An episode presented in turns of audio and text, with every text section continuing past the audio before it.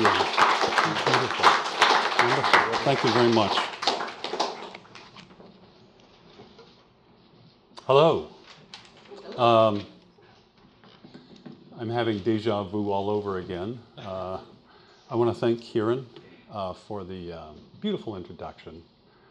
Um, you know, when you run around like this and give, inter, you know, give readings, uh, um, sometimes you're introduced and sometimes you're introduced. so that was one of those. Meant a lot to me.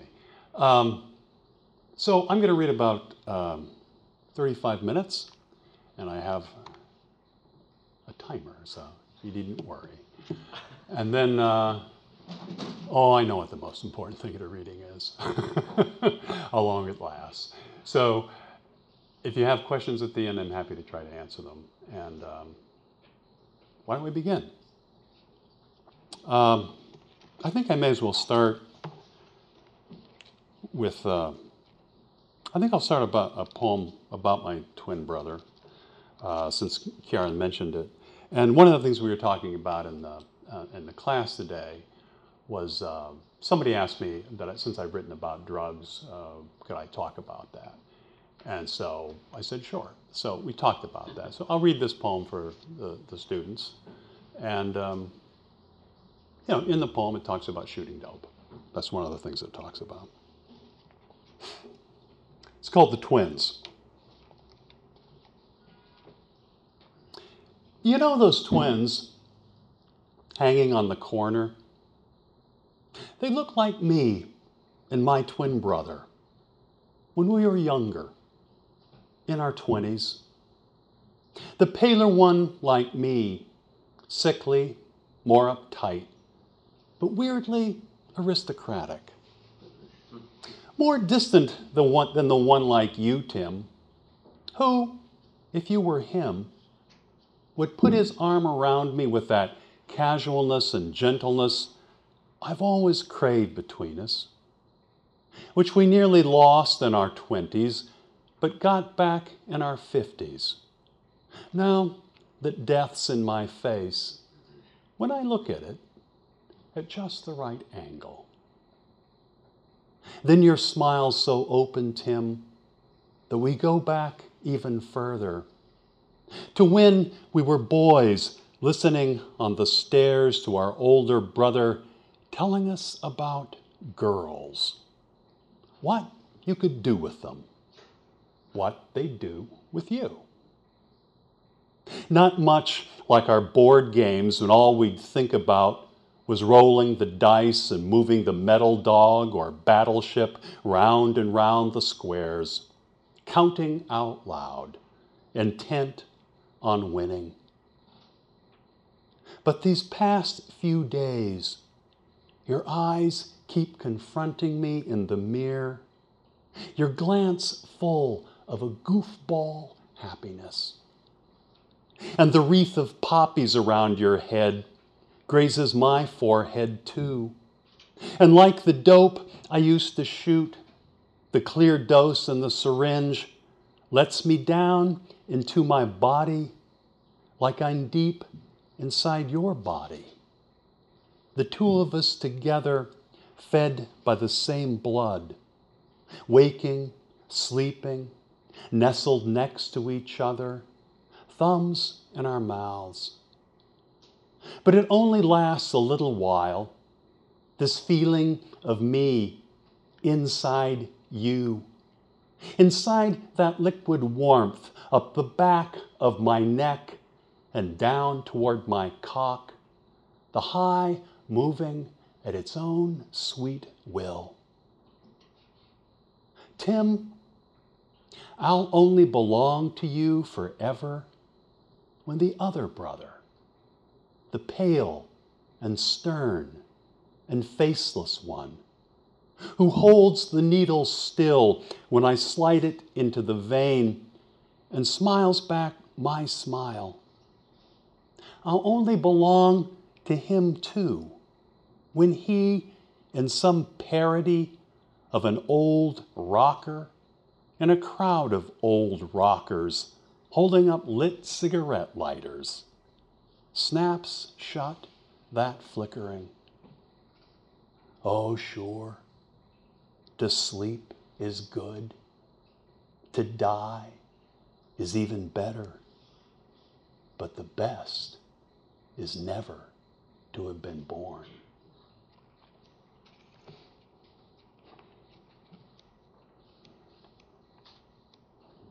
Well, I guess I made it out of the womb, eh? I think I'll read um, another poem that um, mentioned.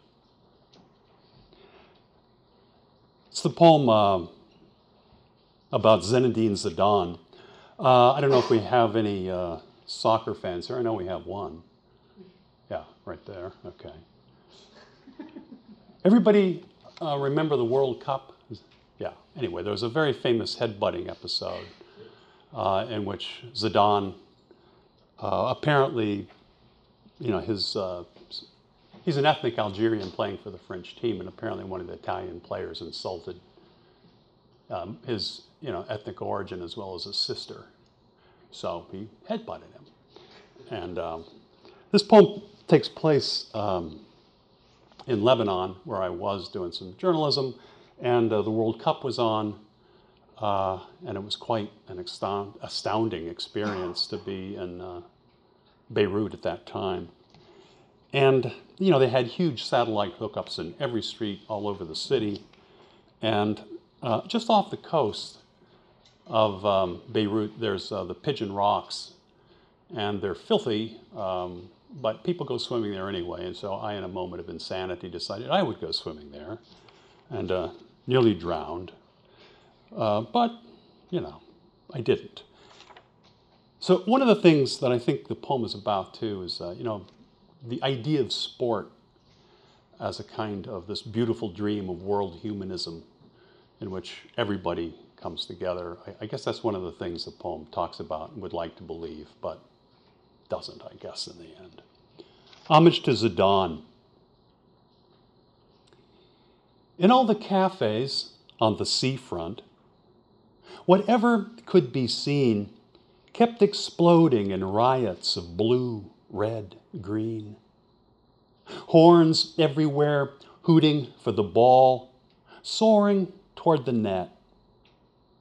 Slicks of trash and plastic glinting from the waves. The world was in a fever to see the perfect goal. The giant screens on every corner, loud with the locust thrum of satellite hookups.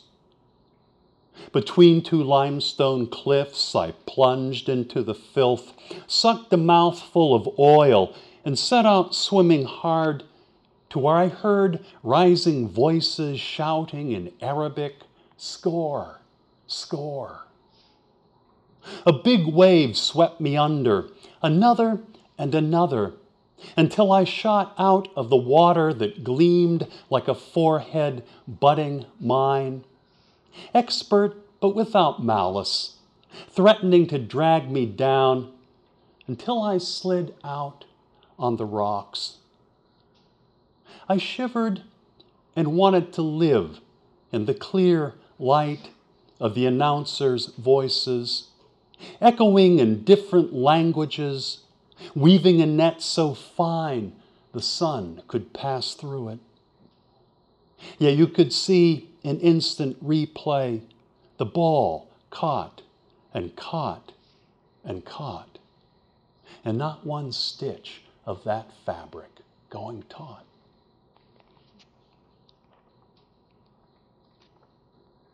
Here's another poem about sport. It's about football. I played high school football. I'm still recovering. You can see that. I, I both loved high school football and I hated high school football.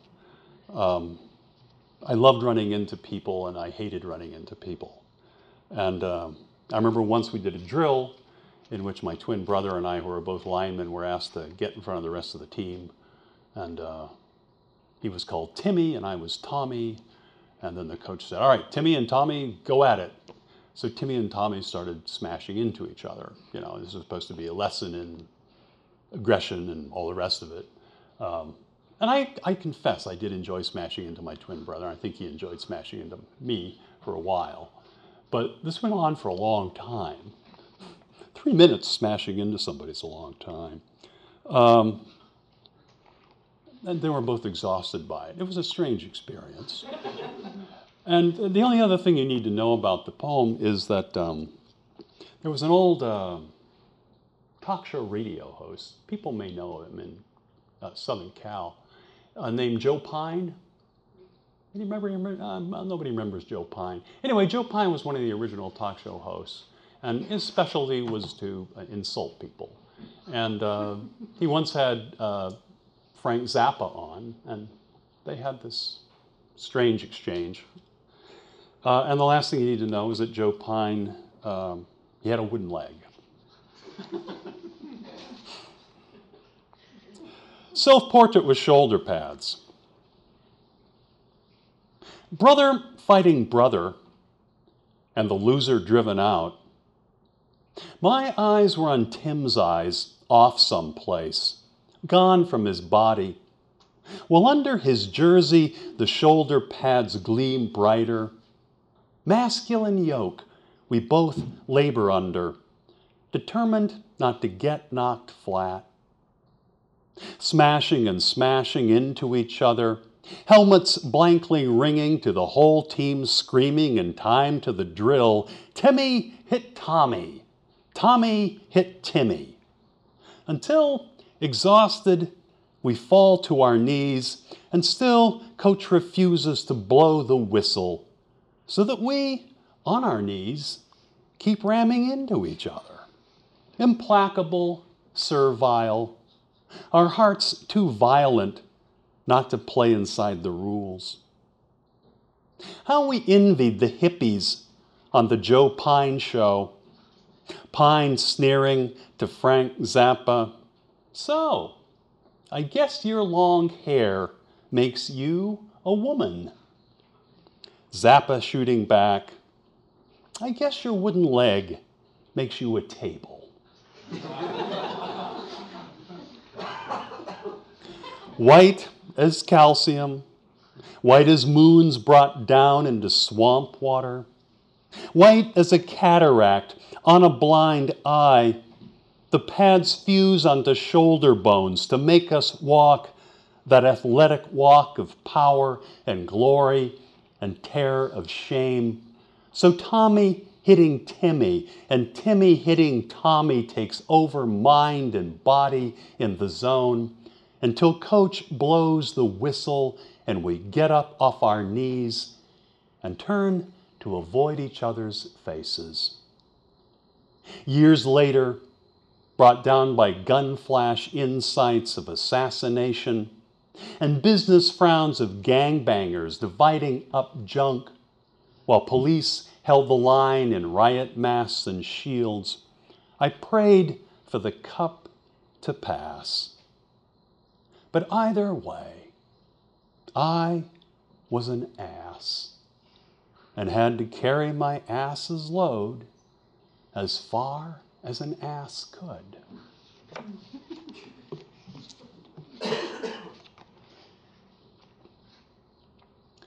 I think I'll read. Um, I think I'll read that poem about um, my boss, Bob Harrington, the swimming pool guy. Um, one of the interesting things about uh, I, I, used to work swimming pool construction, and um, I was reading in a history of Los Angeles uh, that during the war, uh, there were three great European geniuses who left Europe to come to America to get away from the war. And uh, it was Stravinsky, uh, it was Thomas Mann, and it was uh, Schoenberg, the composer. And I read that all three of them were interested in getting swimming pools. And I thought, well, that's interesting, because my father is over there fighting the war, and they're over here thinking about swimming pools. I thought, well, that's okay. It's called the craze. There was a certain point at which everybody wanted a swimming pool.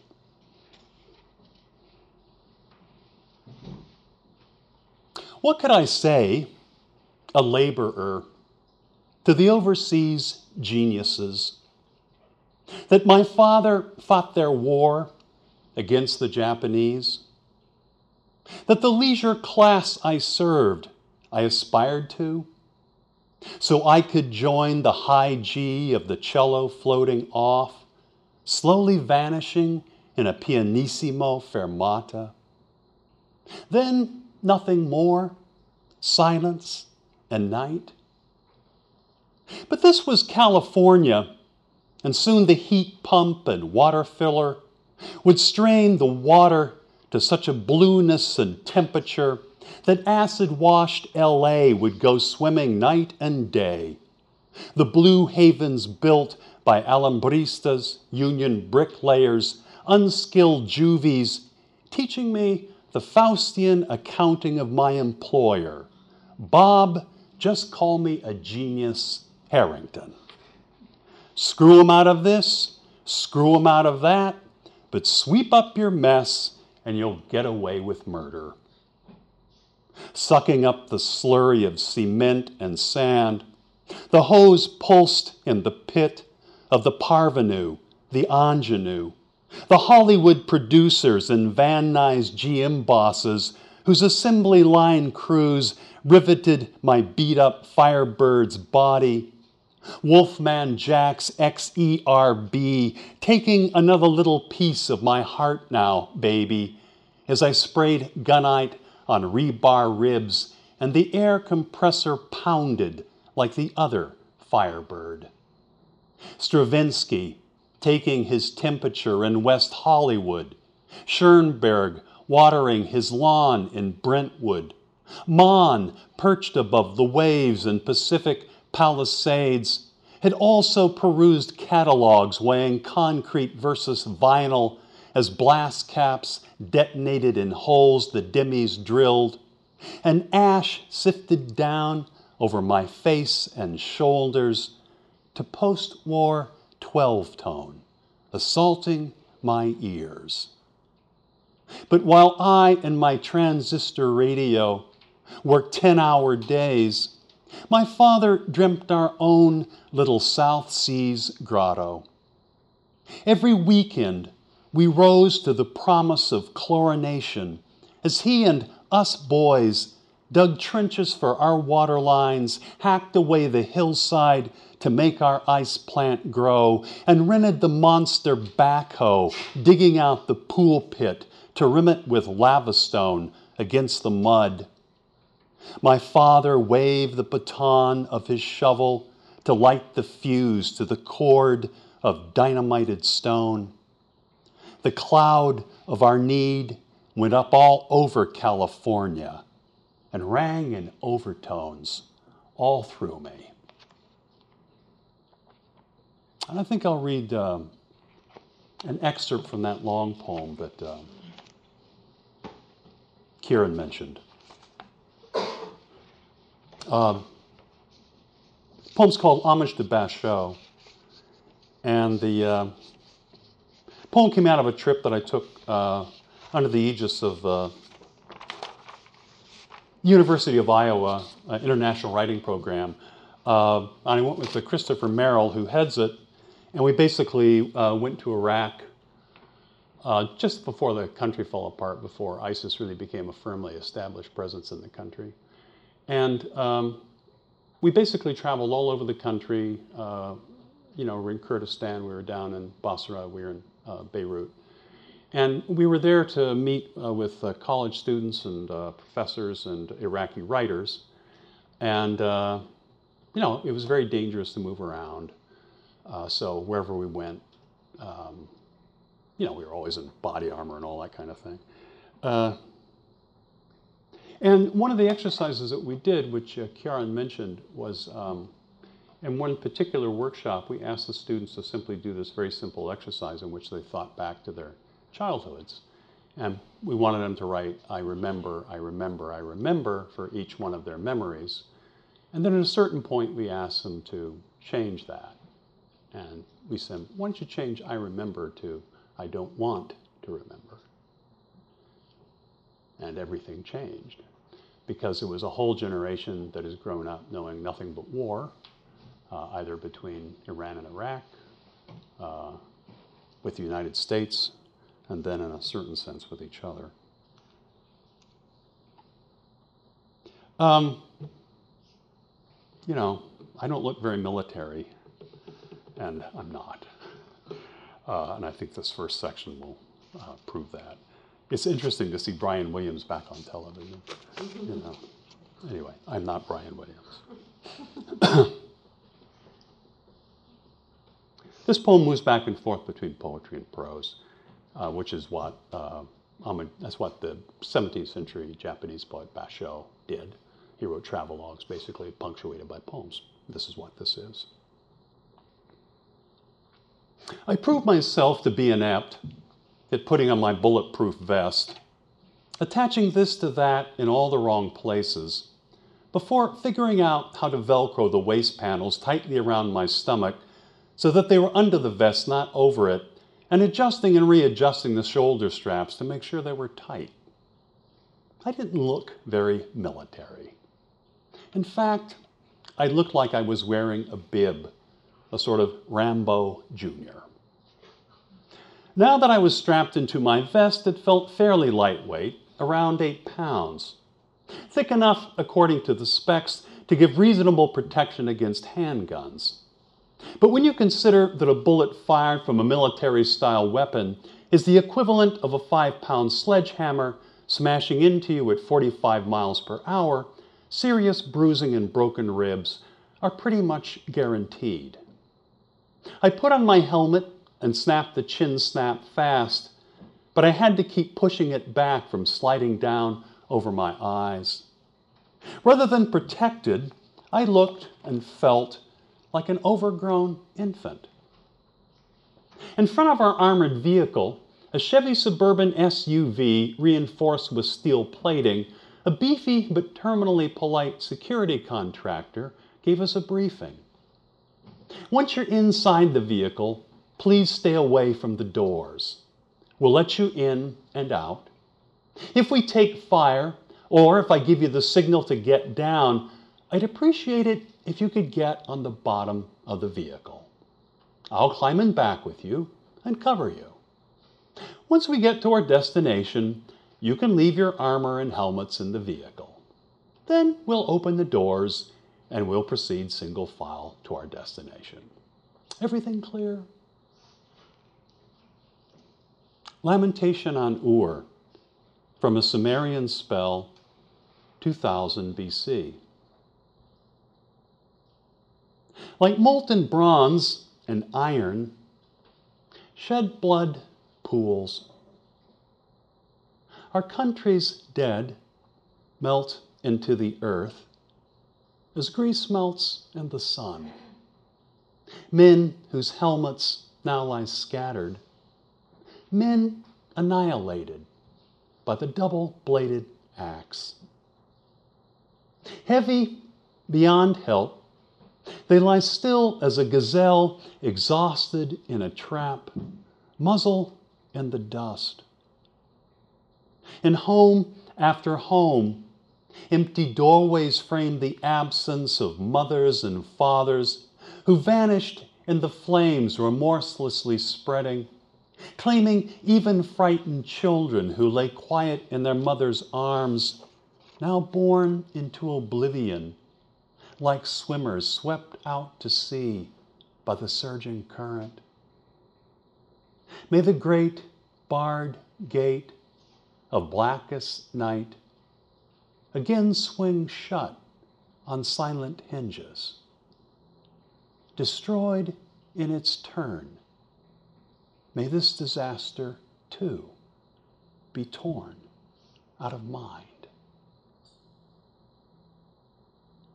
In one of our workshops, a young woman wearing a black and white headscarf with a round face and large black eyes and with just a hint of mascara on the lashes, stood up to read her poem. Her name was Miriam, and she stood very straight in front of her classmates and read to us with a quiet, unself conscious dignity. Her pronunciation was excellent, so I have a good memory of what she wrote. She said that she was woken near dawn by her older brother in her bedroom, who had bent down to gently kiss her on the cheek and to ask her if she wanted anything special in the market. And when she looked up at him to tell him no, he said to her very gently that this would be the last time she'd be seeing him. But she was so sleepy, she didn't quite take in what he meant, and a moment later, he was gone. Later that morning, she wrote, she was in the kitchen having breakfast with her mother. And then their neighbor came in and gave them the news. She wrote that as she heard the news, she felt herself get smaller and disappear. She had no hands, no face, no body to feel with. There was no kitchen, no mother, no her.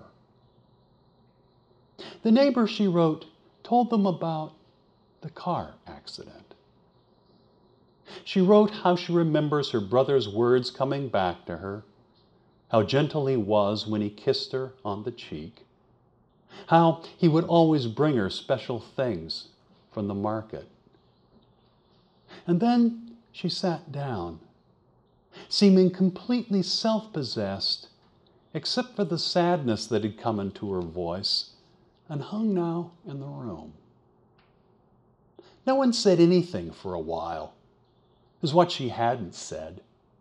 Didn't need to say, since everyone in her generation already understood, resonated for a few moments. Chris and I looked at each other, but were slower in grasping what it was she'd left out. And then it dawned on us too. Her brother had been a suicide bomber and blown himself up in the car. The chopper's sides were open to the night air, and I instinctively shoved myself back on the bench as far as I could get. Not very far, it turned out, certainly not far enough to quell my unease about hurtling through the air with no door in front of me. The contractor gave me thumbs up, and I at least knew enough to give thumbs up back, and then the chopper blades accelerated faster and louder.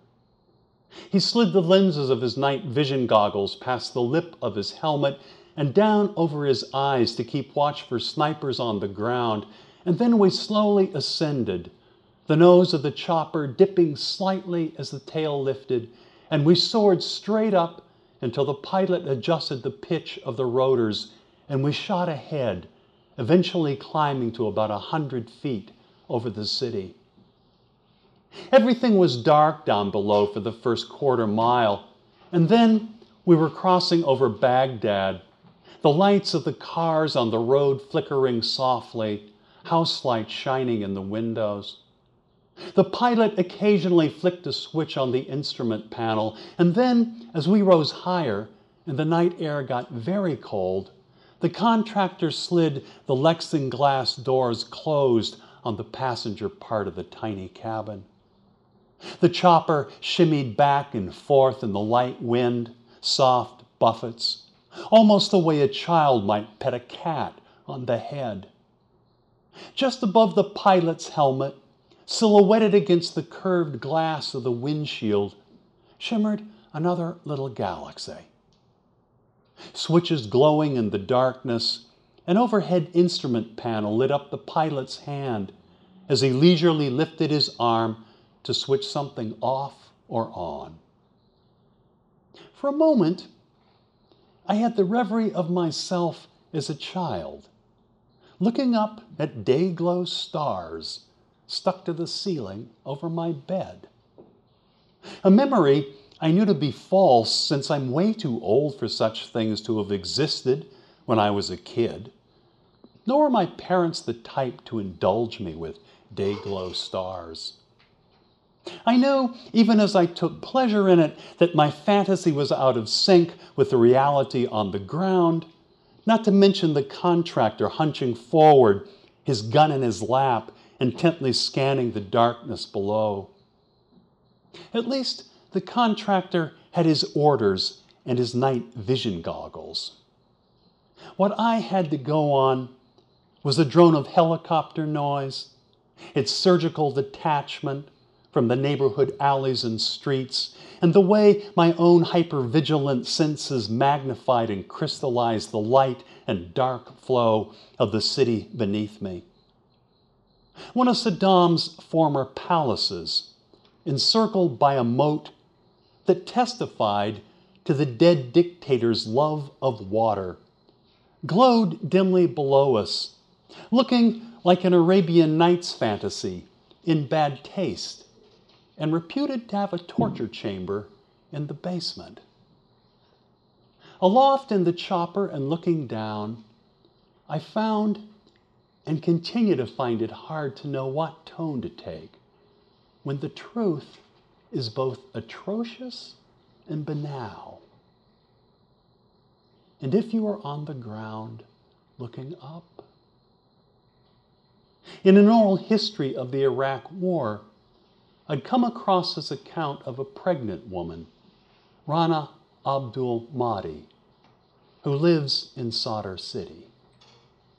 Quote, I saw a helicopter floating very high in the air away from me, and I watched as it fired a rocket toward me and my little sister, Zara. She was eight. I felt heat all over my body, and then I was on the ground as the street filled with smoke. There were bodies all around me, and I saw my sister with all her insides spilling out her front. She was reaching for me, motioning with her hand for me to come and help. I saw my left foot was gone. It was sitting there in the street, a little ways from me.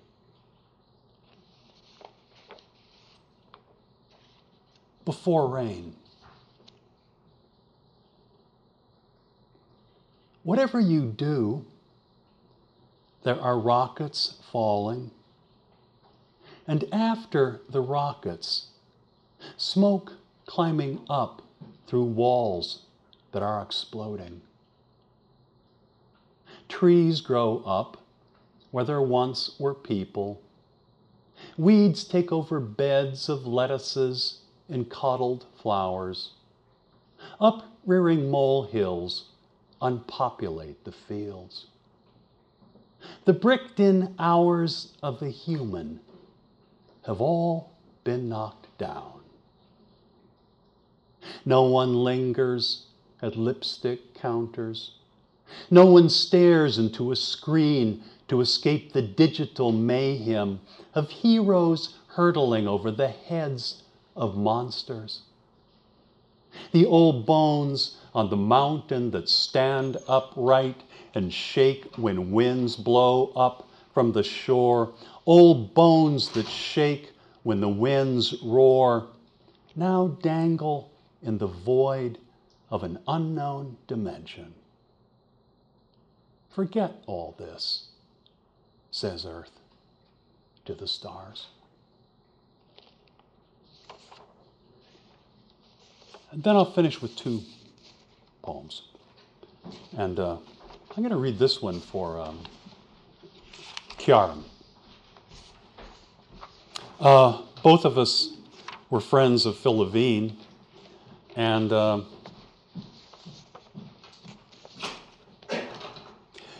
uh, you know, shortly before Phil died, uh, he is, he gave me a call and asked me to come out and see him, and so I did. And um, you know how it is when uh, you're seeing a friend for the last time. There's all this kind of intensity of emotion in the room. But one thing about Phil, he was immensely funny, uh, totally ironic at all times.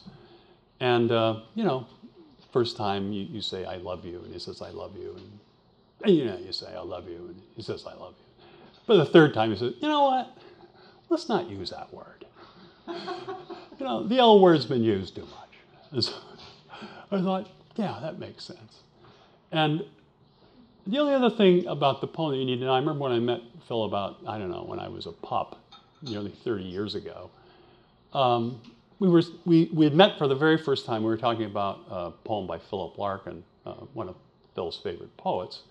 And uh, we were talking about this particular poem called uh, At Grass, which is about retired racehorses. And the line that he particularly loved when we were discussing was, goes, till wind distresses tail and mane. And Phil looked at me and he says, oh, what do you think of that line? I said, oh, great line, man. And then and, and said, well, don't, don't you like the pun on that word distress? I said, oh, yeah, yeah, great, great, yeah. He says, Phil Vincil said, you know, like distress isn't to agitate. And he said, and of course you know that um, racehorses have their tails and manes braided before they run. So therefore, if the manes and the tails are distressed and distressed, he said, you knew that, right? He said, oh yeah, Phil. I knew that. So the last thing you need to know is Phil had a heart arrhythmia his whole life long, which never really bothered him. For Phil, he sits reading under his desk lamp. He loves how wind distresses tail and mane. He likes the rhymes internal and irregular how people from the old days walk in and out of the poem, how the father who dies in one stanza can rise in another, how, despite the drought, the rain keeps falling in 14 lines. His rumpled bed is never not specific as the dent his head leaves in the pillow. He rubs his hand across his jaw, unshaven. His touch on the back of your wrist is delicate and urgent. When you help him up from bed, he isn't shy about holding on. When he lies back down, he grips his water bottle and won't let go. Smiling says, Let's not use that word. It's been used 10,876 times. He shrugs off the weepers, the brotherly lovers, the sour preachers turning purple and blue in their dandruff sprinkled robes. Out in his backyard in Fresno, the oranges are ripening. At his window in Brooklyn, the plane trees, stripped bare of leaves, click softly in the breeze. Him in his undershirt, in his tweed jacket, in sweatpants, watching Norman Schemansky clean and jerk. Now he's throwing rocks on the bridle path. He's turning into a fox. The brush of his tail mocks the pack. He leaps clear of his own tracks, doubles back, loses the lords and ladies' riding. Now he's preaching to rats, showing them pages in holy books, money books, books of the entitled that are good to eat and chew right down. But all alone in his study with ice and sun, he scrawls with his fountain pen, crosses it all out, starts again. And this time rising up are the sheared away walls of an abandoned high school a stack of rusted axles, a diner where nobody talks openly of love, but where ketchup and mockery are served up with the coffee, and his heart, arrhythmic, pulses out of sync, all on its own. And I'll finish with another elegy for a poet That's uh, Seamus Heaney, who is also a friend of ours. And uh, this poem came about uh, the day Seamus died. I was walking around Brooklyn and I walked by a tea shop. And there in the tea shop window was a old brown fedora, which, see, we're done, which looked exactly like Seamus's old brown fedora. And then there was a little poem set up on a tea tin and it was one of Seamus's. And I went in and I said to the guy, This looks like Seamus's hat. He said, Well, that's because it is Seamus's hat. And he had given Seamus a ride to a reading 20 years ago, and Seamus had left the hat in the back seat, and he never had figured out how to return it. So there it was. Called Valediction, in memoriam Seamus Heaney. The backyard lives of cat and bird, and the way leaves give themselves away this instant to the all but no breeze, creeping across the silver painted roof where clouds reflected, past dark, then bright of above a book left out by the vacant deck chair, fluttering its pages, signaling to the reader somewhere out of sight to come back, come back, and start the book over. This all arrives without a valediction forbidding anything, just the sense of seeing something or someone for the last time. The poet's faded fedora in a tea store window haunting this October's primary blues, bringing back mid May and the missing mate of the nightingale singing day long and night late. Thank you. Thank you.